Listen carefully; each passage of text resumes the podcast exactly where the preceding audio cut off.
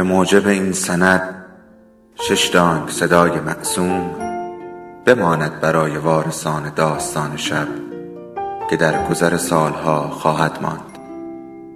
ارادتمند داستان شب.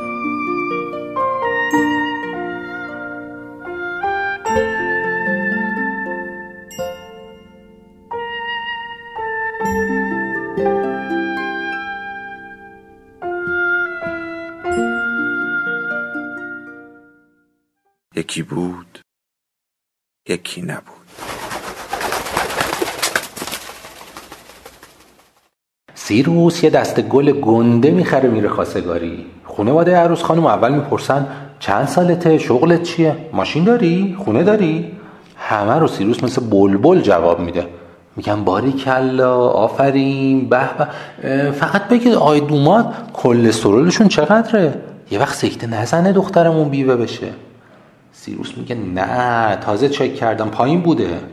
می‌پرسن دقیقشو بگو. LDL چند؟ HDL چند؟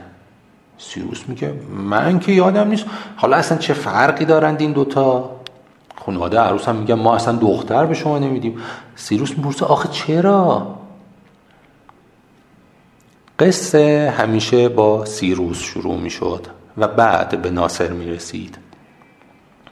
همیشه سیروس بود که می‌خواست کار جدیدی بکند و همیشه مشکلی توی کارش میافتاد و بعد که ماجرا پیچیده می‌شد ناصر که پسر خالش بود پیدایش می‌شد. یک خط داستانی ثابت با ماجراهایی که هر بار هیجان انگیزتر می‌شد. آنکه سیروس بود فرش فروش بود سر به هوا بود ورزشکار بود درس نخوانده بود و دانشگاه نرفته بود و ناصر را مسخره می کرد که عمرش را به باد داده. آنکه ناصر بود استاد ما بود سر به زیر بود شکم آورده بود چشمهایش برق می‌زد سرش و دلش هر دو صاف بود بدون یک ذره سیاهی. سیروس را همه ما به اسم کوچک صدا می کردیم ناصر را فقط خودش می‌گفت ناصر. ما صدا می‌زدیم. آقای دکتر. بعد خودش می‌گفت آقا بابای خدا بیامرزم بود همون دکتر رو بگو جوون. و بعد برق چشمهایش بیشتر می‌شد و میخندید. قصه ها را آقای دکتر می ساخت برای درس دادن قصه می گفت ساختمان مولکول های LDL و HDL را که می‌خواست یادمان بدهد سیروس می‌رفت خاسگاری فرق این دوتا را که برایمان توضیح می‌داد سیروس با شاگرد مغازش دعوایش شده بود و داشت از شدت عصبانیت منفجر می‌شد. چرخه سوخت و سازشان توی بدن که می رسید سیروس بالای قله توچال زده بود زیر آواز. تا ما درس را بفهمیم سیروس هزار جور ماجرا از سر میگذراند ما دانشجو ترم یک بودیم. همینطور تند و تند میخندیدیم و فکر می‌کردیم همیشه کلاس های درس دانشگاهی به همین شیری نیست. چه می‌دانستیم که در کل چهارده ترم بعدی هیچ سیروس دیگری وجود ندارد و هیچ استادی که بشود کلاس درسش را با کارگاه داستان نویسی خلاق اشتباه گرفت. ما دانشجوی ترم یک بودیم. درس بیوشیمی مال ترم اول دوره پزشکی است. کتابی را که آقای دکتر نوشته بود و ناصر روی جلدش بزرگ بود دستمان می گرفتیم و احساس دانشمند بودن می کردیم با صدایی که سال بالایی ها نشنوند همدیگر را دکتر دکتر صدا می زدیم و وقتی بعد از ساعتهای درسی می رفتیم توی دفتر استاد خنده رویمان طوری حرف می زدیم که انگار داریم درباره آخرین کشف بزرگی سخنرانی می کنیم که کمیته نوبل وعده جایزه اش را داده است. دکتر مثل همیشه می خندید به ما می گفت یه جوری بگو سیروس هم بفهمه. و سیروس معمولا جز ساده ترین و متواضعانه ترین حرف ها چیز دیگری را نمی‌فهمید. گاهی که خیلی سماجت می کردیم و سیروس از فهم حرف ها ناامید می شد نوبت ناصر بود که قصه اول شخص تعریف کند. یک بار تعریف کرد وقتی که تازه برای تحصیل رفته بوده است به نیویورک همسایشان که فهمیده دانشجوست به او پیشنهاد داده بیاید چمنهای خانهاش را بزند و ساعتی یک دلار بگیرد همراه با نهار.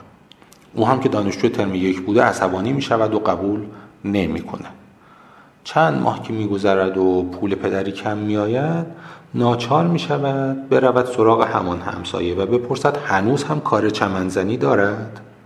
همسایه قبول می کند و می‌گوید وعده ساعتی یک دلار هنوز هم برقرار است. ناصر بلا فاصله می‌پرسد نهارم میدی؟ خاطرات شخصی دکتر خیلی کمتر از ماجراهای سیروس بود. فقط وقتی که خیلی ناامیدش می‌کردیم برای ما از این خاطرات تعریف می‌کرد.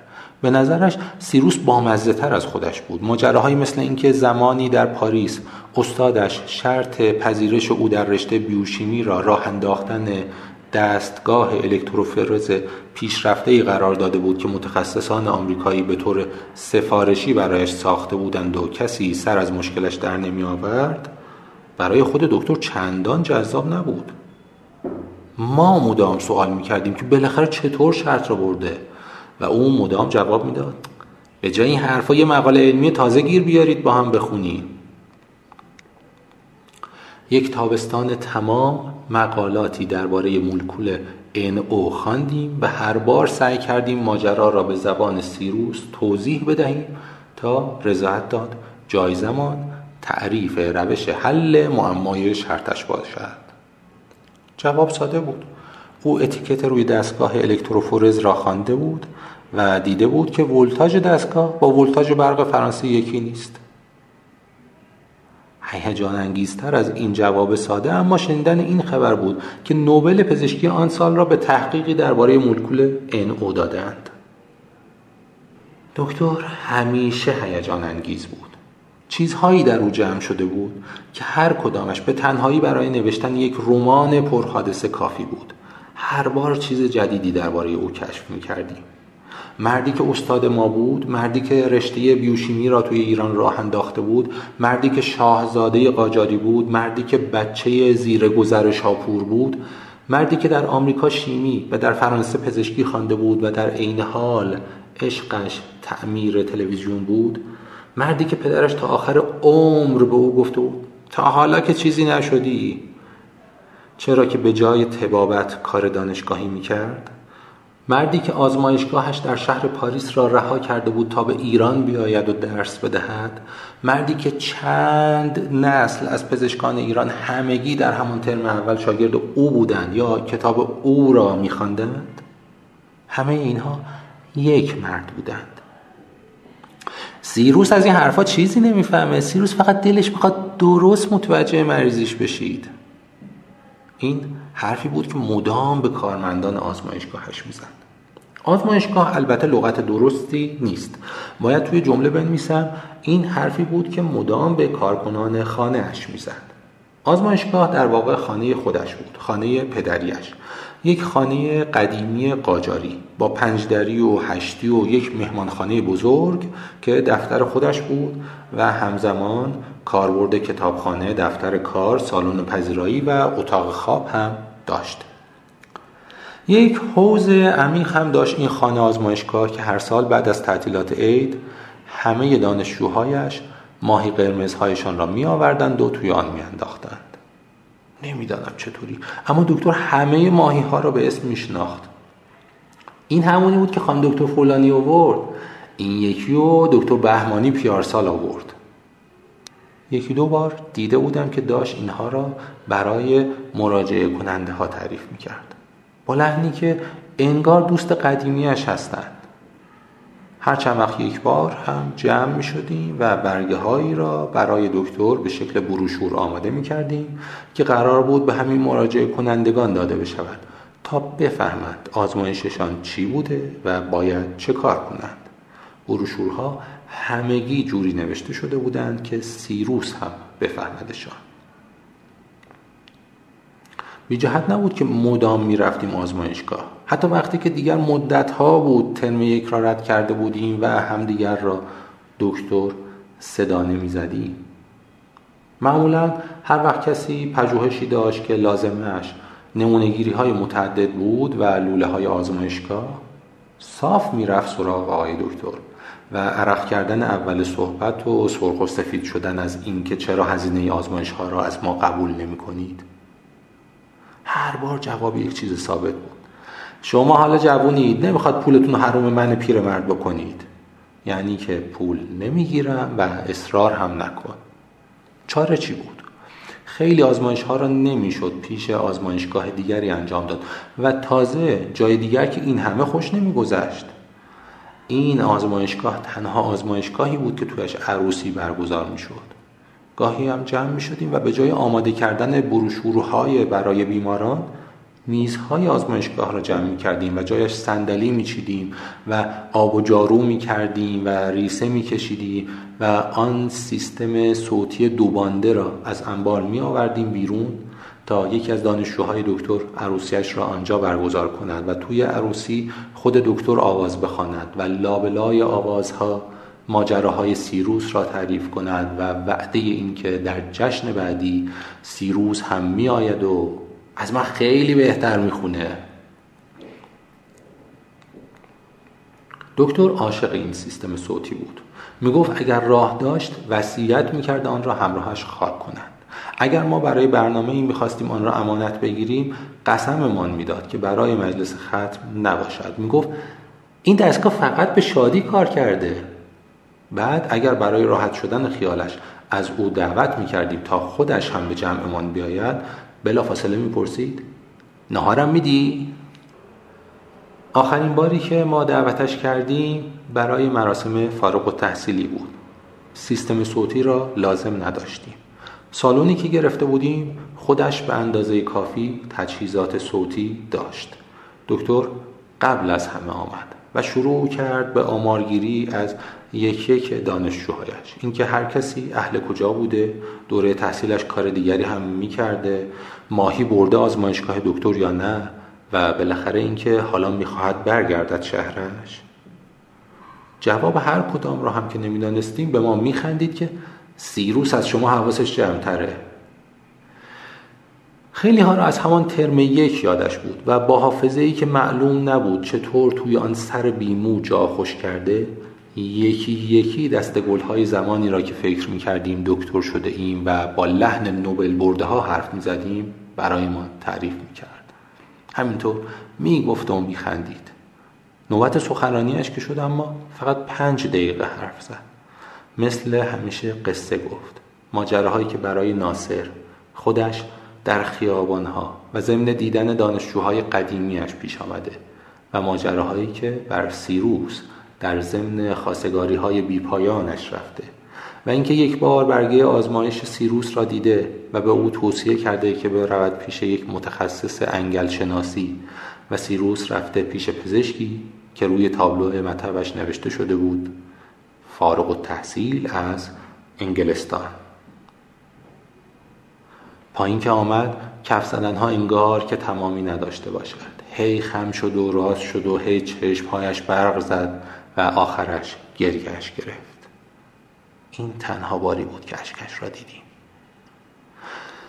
چند سال بعدی هر بار که همدیگر را دیدیم اتفاقی و با عجله بود. یک سلام جویده جویده از طرف ما و جواب مثل همیشه با خنده او.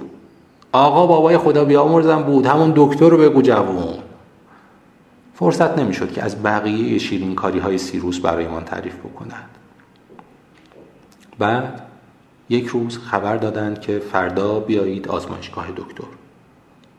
گفتند این بار خبری از عروسی و جشن و آن سیستم صوتی معروف نیست. هفته قبلش با ویلچر رفته بوده سر کلاس. روز تشییع هنوز هم یادم هست که بیشتری ها مدام سرک میکشیدند. و این طرف و آن طرف را نگاه می‌کردند و منتظر بودند تا سیروس افسانه‌ای بالاخره خودش را نشان بدهد. هر ماشین مدل بالایی که می آمد احتمال داشت که سیروس باشد.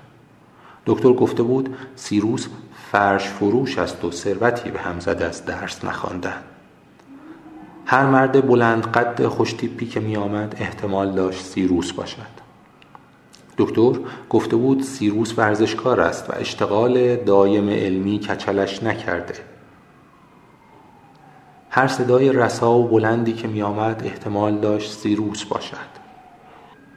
دکتر گفته بود سیروس خوب آواز می‌خواند و گچه تخته نخورده که گلویش خراب شود. آن روز هرچه منتظر ماندیم سیروس نیامد. روزهای بعد هم. سیروس دیگر هرگز نیامد.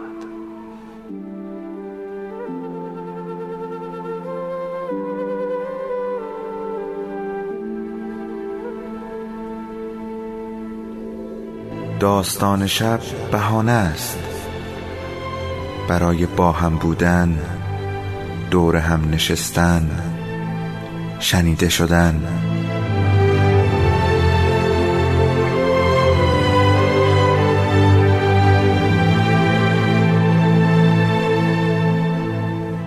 صدای افسانه ها رو میشنویم.